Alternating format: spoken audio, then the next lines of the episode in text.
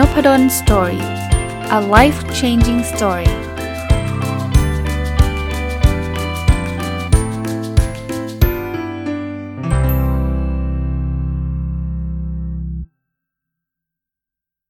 สวัสดีครับ ยินดีต้อนรับเข้าสู่นพดล Story พอดแคสต์นะครับ วันนี้มาต่อจากเมื่อวานนะ ผมรีวิวหนังสือที่ชื่อว่า Fooled by Randomness ที่แปลเป็นไทย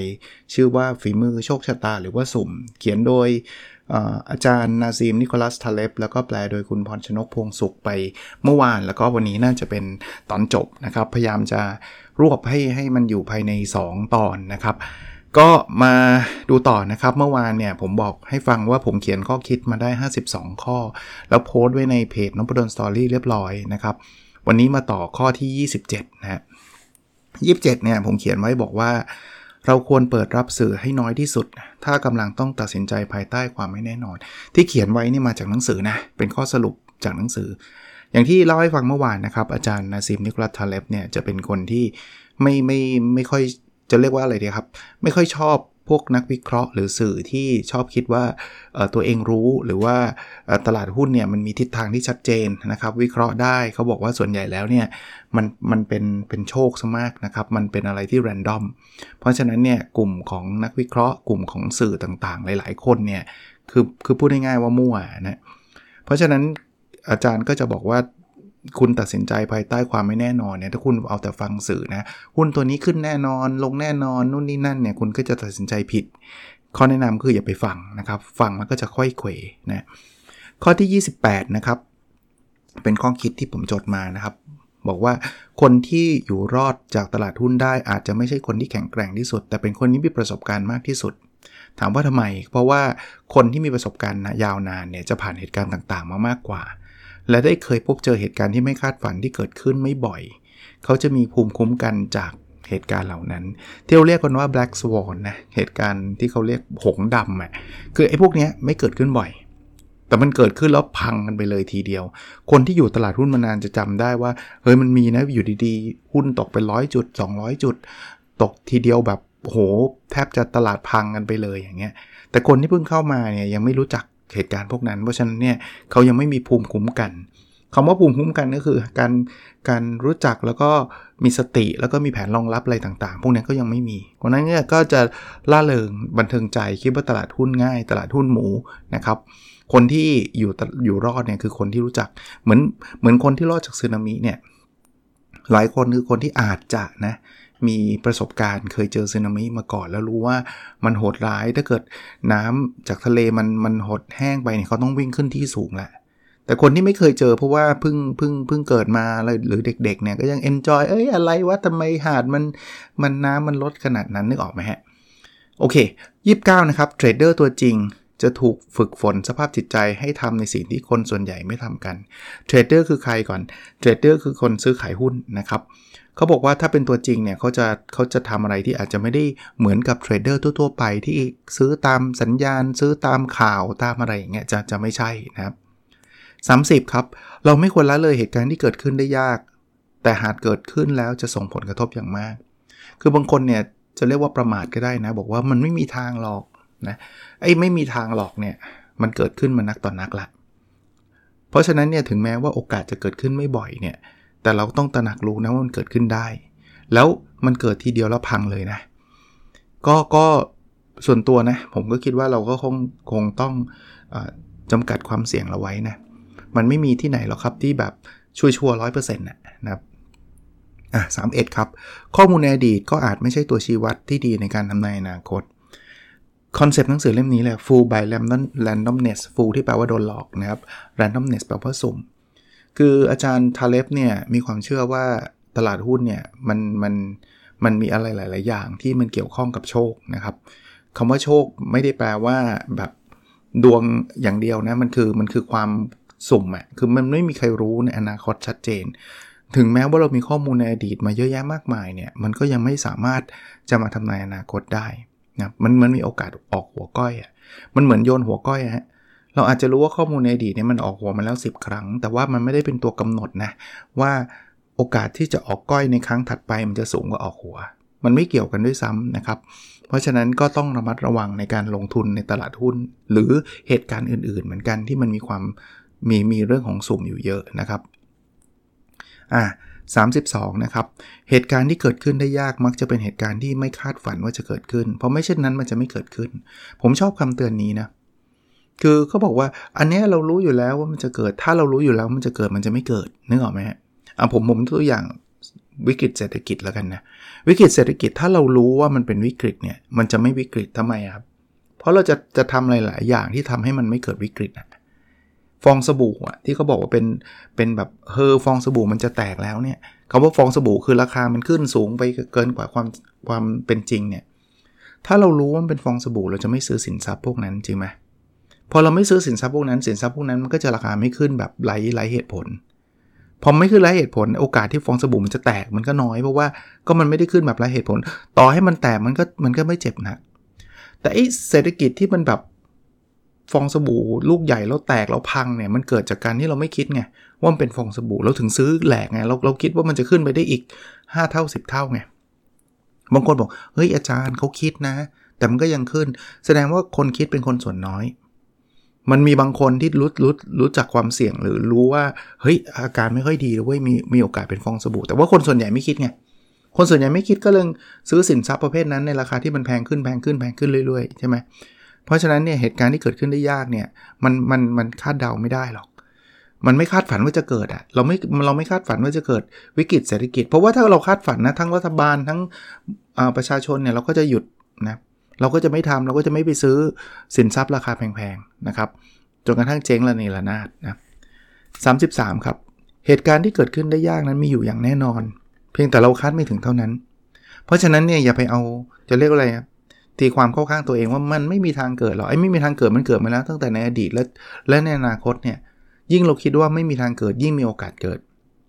เดี๋ยวเมื่อกี้ที่เล่าให้ฟังครับ ถ้าเราคิดว่ามันมีโอกาสเกิดเนี่ย โอกาสเกิดจะลดลง เพราะว่าเราก็จะจะ เศรษฐกิจวิกฤตเศรษฐกิจจะเกิดแล้ว เราก็จะลดความเสี่ยงหลาย ๆ ทางลงใช่ไหมแต่ถ้าเกิดเราคิดว่าไม่หรอกมันไม่เกิดหรอกนั่นแหละนั่นแหละมีโอกาสเลย ที่มันจะเฟอ้อมันจะเกิดวิกฤตเศรษฐกิจเกิดขึ้นนะครับ 34 นะครับ การกระทำอะไรบางอย่างที่ทำไปเรื่อย ๆ แต่ดูแล้วไม่เห็นมีผลลัพธ์อะไรเนี่ยแต่แท้จริงแล้วการกระทำนั้นทำให้เราเข้าใกล้ผลลัพธ์สุดท้ายมากขึ้นเรื่อยๆอะผมผมยกตัวอย่างอันหนึ่งในหนังสือไม่ได้เขียนไว้นะ อะผมยกตัวอย่างเวลาเราเราต้มน้ำด้วยกัน ตอนเราตอนเอาน้ำใส่เข้าไปในในกาน้ำนะ เราต้มเนี่ย เราจะไม่เห็นมีอะไรเปลี่ยนแปลงมากนัก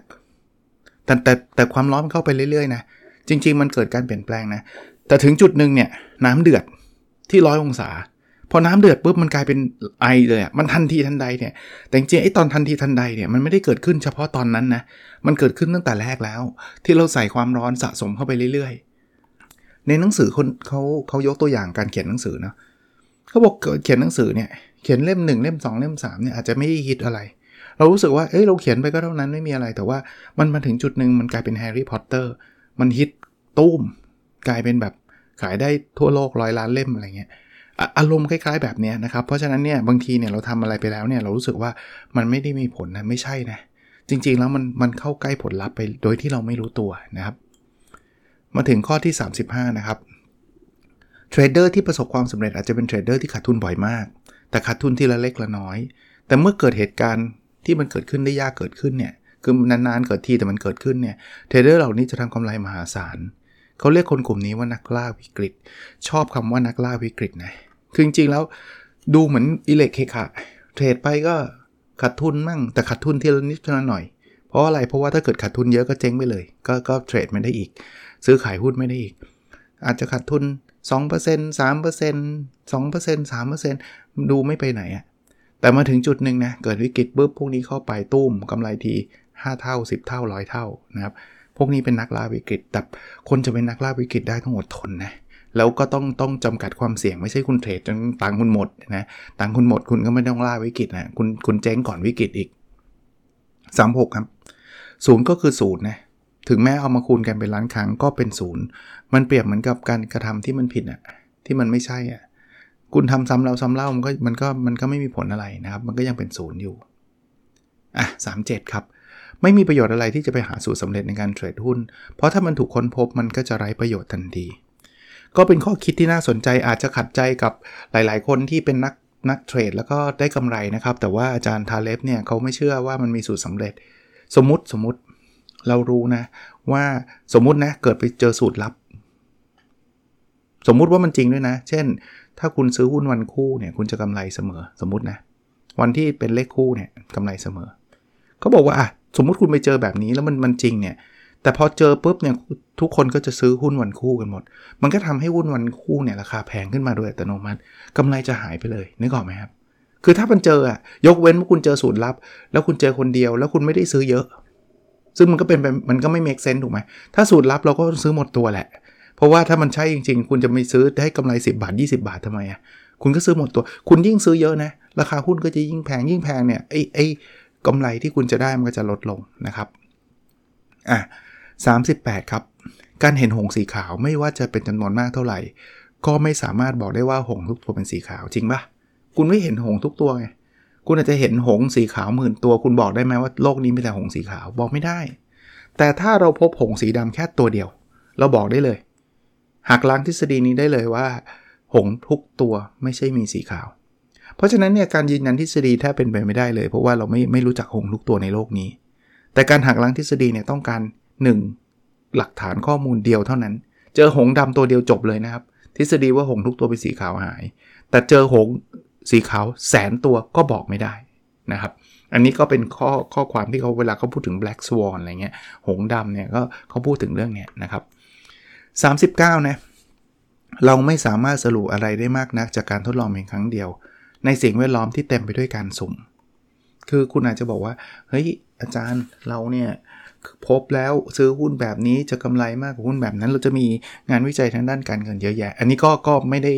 ไม่ได้ว่านักวิจัยทางด้านการเงินผิดอะไรนะครับ แต่ว่าอาจารย์ทาเล็บเขาบอกว่า แต่ไอการวิจัยนั้นมันเกินการทดลองแค่ครั้งเดียวนะครั้งเดียวเก็บข้อมูลมาชุดเดียว แล้วทั้งหมดเนี่ยมันเป็นการสุ่มคำว่าเป็นการสุ่มคืออย่างอย่างที่บอกว่ามันมีเรื่องเรื่องที่คาดเดาไม่ได้อยู่เยอะมากอะ่ะคุณอาจจะเจอแพทเทิร์นอะไรบางอย่างจากข้อมูลบางชุด แต่ว่ามันไม่ได้แปลว่ามันจะเป็นแบบนั้นตลอดไง เชื่อไหมว่าถ้าเกิดโยนเหรียญหัวก้อยหัวก้อยหัวก้อยเนี่ยถ้าเราข้อมูลในการโยนเหรียญหัวก้อยทั้งหมด 1 0,000 ครั้งมามา crack หรือว่ามาทำโมเดลเนี่ยเราจะเจอวิธีการทำนายการโยนเหรียญครั้งต่อไป ซึ่งเราก็รู้กันอยู่ว่ามันเป็นไปไม่ได้ มันทำนายไม่ได้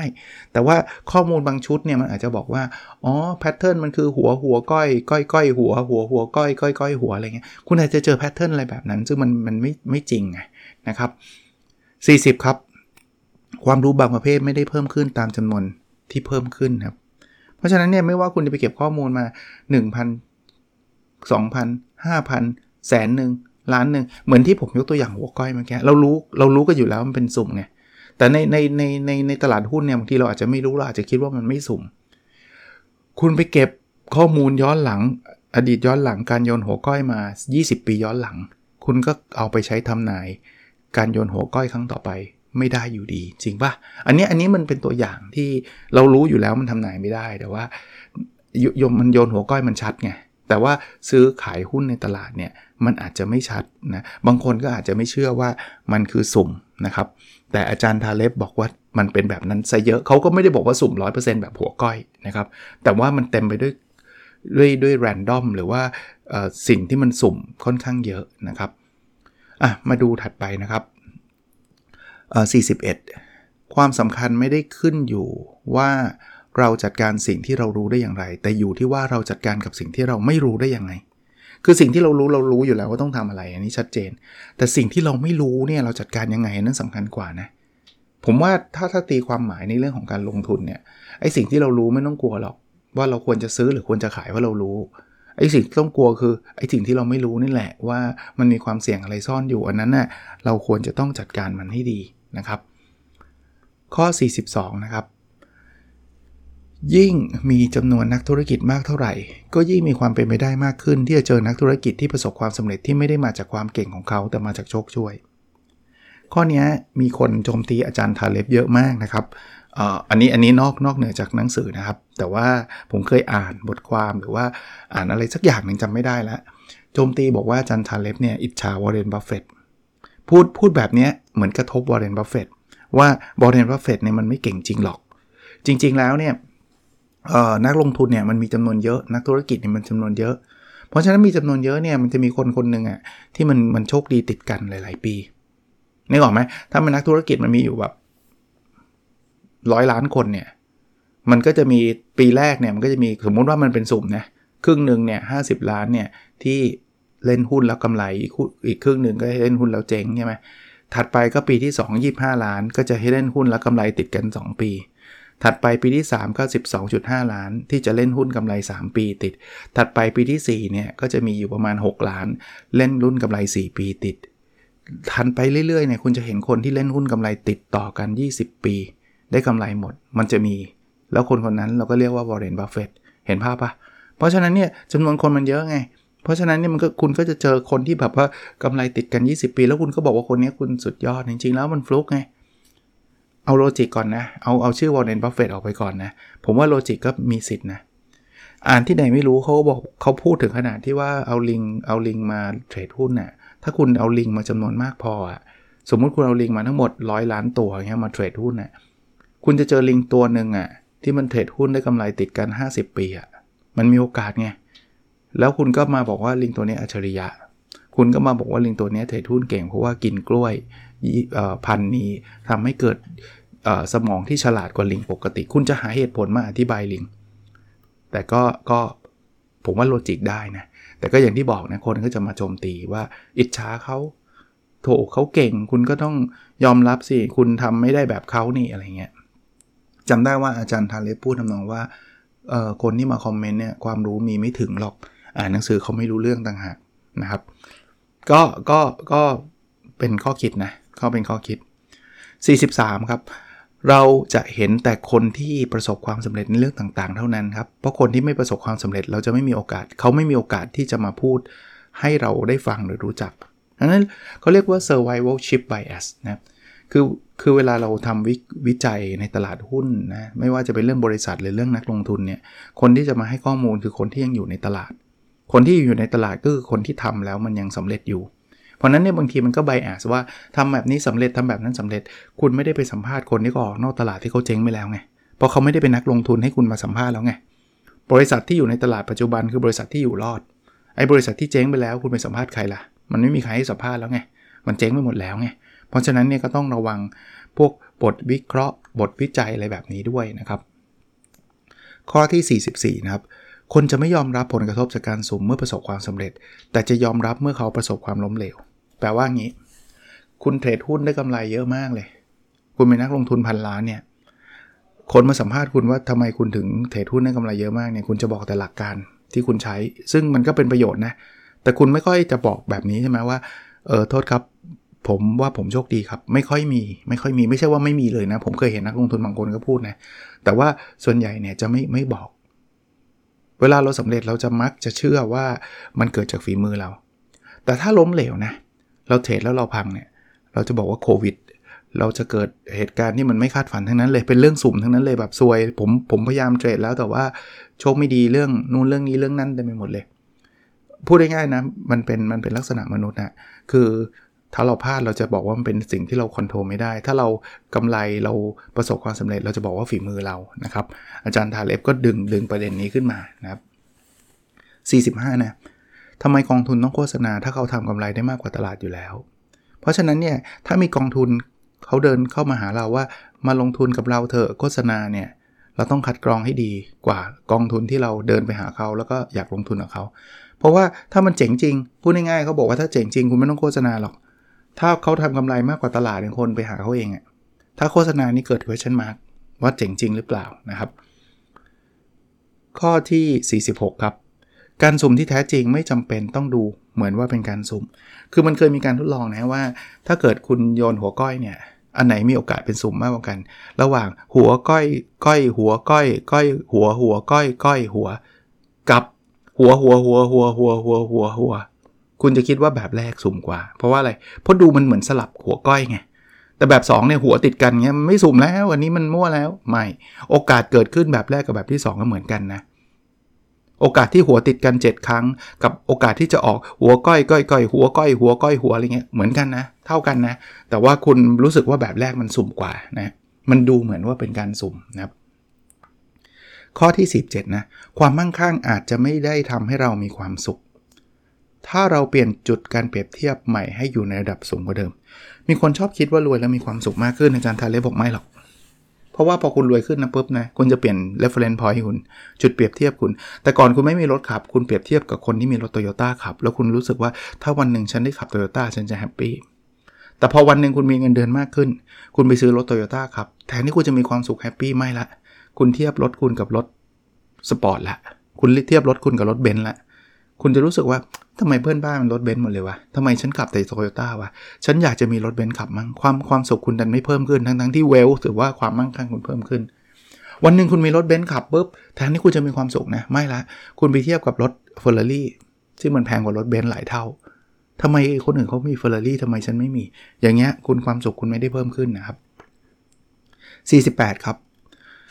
สมองของเราถูกสร้างมาเพื่อรองรับความเหมาะสม ไม่ใช่รองรับความจริง คือสมองเราจะชอบคิดแค่ว่าเอออันนี้มันเหมาะหรือเปล่า แต่ว่าบางทีความจริงมันโหดหลายไงบางทีความจริงมันแบบอย่างอย่างอย่างอันนี้ผมยกตัวอย่างต่อยอดนะบางทีเราอาจจะไม่ไม่ไม่อยากจะเชื่อไงว่าตลาดหุ้นมันเต็มไปด้วยด้วยโชค เราอาจจะไม่อยากจะเชื่อว่าตลาดหุ้นมันหุ้นมันสุ่ม เพราะว่าบางทีพอมันเชื่อแล้วมันเหมือนหมดหวังอะ่ะมันเหมือนหมด แล้วฉันจะไปเรียนคอร์สหุ้นทำไมวะฉันจะอ่านหนังสือหุ้นทำไมวะฉันจะลงทุนทำไมวะในเมื่อมันสุ่มอะ่ะเราก็จะอาจจะปิดรับความคิด แบบว่าตลาดมันมีเรื่องโชคเยอะอะคือคือคือเขาไม่ได้บอกว่าโชคร้อยเปอร์เซ็นต์นะครับ แต่ว่าเขาก็บอกว่ามันเยอะแต่ว่าบางทีเราไม่อยากรับความจริงพวกนั้นนะเราอยากจะหาสูตรลับให้เจออะที่เราจะจะก็คล้ายๆ คนซื้อหวยอะคล้าย ๆ แบบนั้นน่ะเราจะเห็นสูตรลับเอามาขายกันเต็มไปหมดเลยว่า มันมีสูตรในการใบหงใบหวยมันมันเป็นความหวังของมนุษย์เหมือนกันนะถ้าเกิดเรารู้สึกว่ามันแรนดอมมันโชคอย่างเดียวบางทีมันไม่ค่อยมีความหวังไงเราก็จะแบบพยายามจะหาว่าเลขเก่งเลขเลขนู้นเลขนี้อะไรเงี้ย มันมันก็สมองมนุษย์เป็นแบบนั้นนะครับ 49 นะครับ ความคิดเห็นและการประเมินความเสี่ยงที่เราทำนั้นบางทีอาจจะเป็นผลลัพธ์ของอารมณ์เราเท่านั้น คิดว่าประเมินแล้วจริงๆว่ามันแค่อารมณ์ความรู้สึกเราเฉยๆความเสี่ยงไม่ได้ลดลงหรอก เราแค่รู้สึกดีขึ้นนะครับ 50นะครับความเสี่ยงที่มาจากความประมาทไม่เรียกว่าความกล้าโอ้ชอบคำนี้นะบางคนคิดว่าเฮ้ยเราเป็นคนกล้าเว้ยเราเลยทำอะไรแบบนี้ไม่ฮะอันนี้มันคือประมาท นะครับเขาไม่เรียกว่าคนกล้า คนกล้าคือเสี่ยงแบบแบบมีมีมีข้อมูลก็เรียกว่าอะไรเดียไม่ได้ประมาทอะนะครับอะมาดูอันถัดไปนะครับ 51 ครับ ความไม่ยึดติดกับความคิดของตัวเองเป็นสิ่งหาได้ยากๆ ได้ได้ยากมากๆดีกว่าไม่ใช่ได้ยากๆนะครับ ได้ยากมากๆ ก็จะต้องบอกว่าคนเราก็จะรู้สึกว่าความคิดตัวเองถูกเสมอถูกไหมเพราะฉะนั้นเนี่ยไม่ว่าอะไรก็ตามนะ หนังสือเล่มนี้ผมมั่นใจเลยนะ ก็จะต้องมีคนคิดว่ามันไม่ใช่ เหตุผลอย่างแรกก็คือเขาเขามันมันไม่ตรงกับความเชื่อเขา ผมก็ไม่ได้บอกว่าผมถูกคนอื่นผิดไม่ไม่ใช่เลยนะ ต้องบอกว่าบางทีเนี่ยเหมือนหนังสือติ้งเกนนะผมผมขอขอพูดไปถึงตรงนี้นิดนึงแล้วกัน หนังสือเล่มนี้มันจะบอกว่ามันมีคนจำนวนไม่เยอะหรอกที่กล้าที่จะตั้งคำถามกับความคิดตัวเองบางคนบอกเฮ้ยผมก็ตั้งคำถามไม่หรอกของคุณเนี่ยก็คือคุณแค่รู้สึกว่ามัน มันมันควรจะทำแต่จริง ๆ แล้วน้อยครั้งมากเลยนะครับ รวมทั้งผมด้วยนะ ผมผมไม่ได้ไปจัดคนอื่นอย่างเดียวนะ ผมว่าผมก็เป็นนะน้อยครั้งมากนะครับ ที่เราจะไปหักล้างความเชื่อดั้งเดิมเราอะนะครับ เรามักจะเชื่อแบบเดิมนั่นแหละ แต่เราอาจจะรู้สึกว่าเออเราต้องถามตัวเองอีกทีนึง เพราะว่าหนังสือเขาสอนให้เราคิดอีกทีนึง เราก็เลยถามตัวเองอีกทีนึง แต่ว่าถามไปเท่านั้น ถามไปก็เท่านั้นถามไปแบบ ก็ก็ไม่ได้เปลี่ยนความคิดตัวเองเท่าไหร่นะครับ อะมาถึงข้อสุดท้ายที่ผมจดไว้นะครับ หนังสือไม่จำเป็นต้องเขียนมาให้เพื่อถูกใจกลุ่มผู้อ่านที่ได้วางแผนไว้นะแต่หนังสือจะหากลุ่มผู้อ่านนั้นได้ด้วยตัวเอง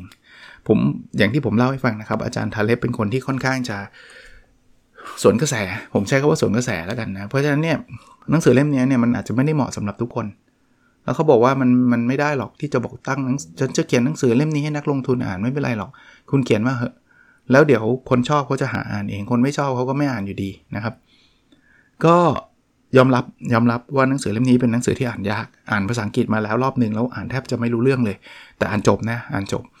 พอเห็นแปลไทยก็ซื้อมาอ่านต้องขอบคุณคนแปลนะขออีกทีนึงคือคุณพรชนกพงสุขเนี่ยแปลได้ดีจริง ๆ แล้วก็มีเกตเล็กเกตน้อยอธิบายให้ให้ตลอดเล่ม แต่แม้กระทั่งเป็นภาษาไทยก็อ่านไม่ง่ายนะครับ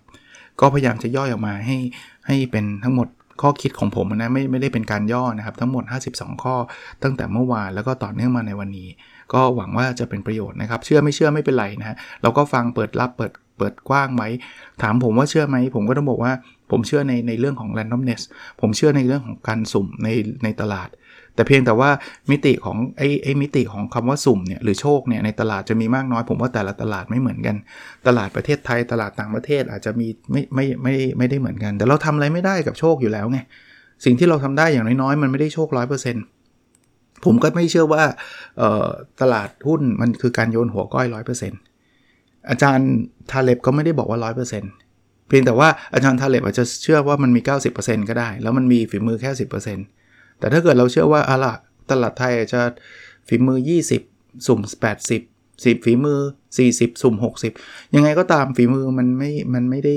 มันเป็นอะไรที่เราต้องพัฒนาอยู่แล้วอะเราพัฒนาได้อย่างเดียวอยู่แล้วอะก็ทำทำต่อนะครับ ไม่ได้บอกว่าห้ามไปอ่านหนังสือหุ้นห้ามไปศึกษาเรื่องหุ้นศึกษาต่อ ถึงแม้มันจะ 20 ก็ 20ครับ ก็ดีกว่าศูนย์เนี่ยนะครับ โอเค วันนี้คงประมาณนี้นะครับ แล้วเราพบกันในสดถัดไปครับ สวัสดีครับ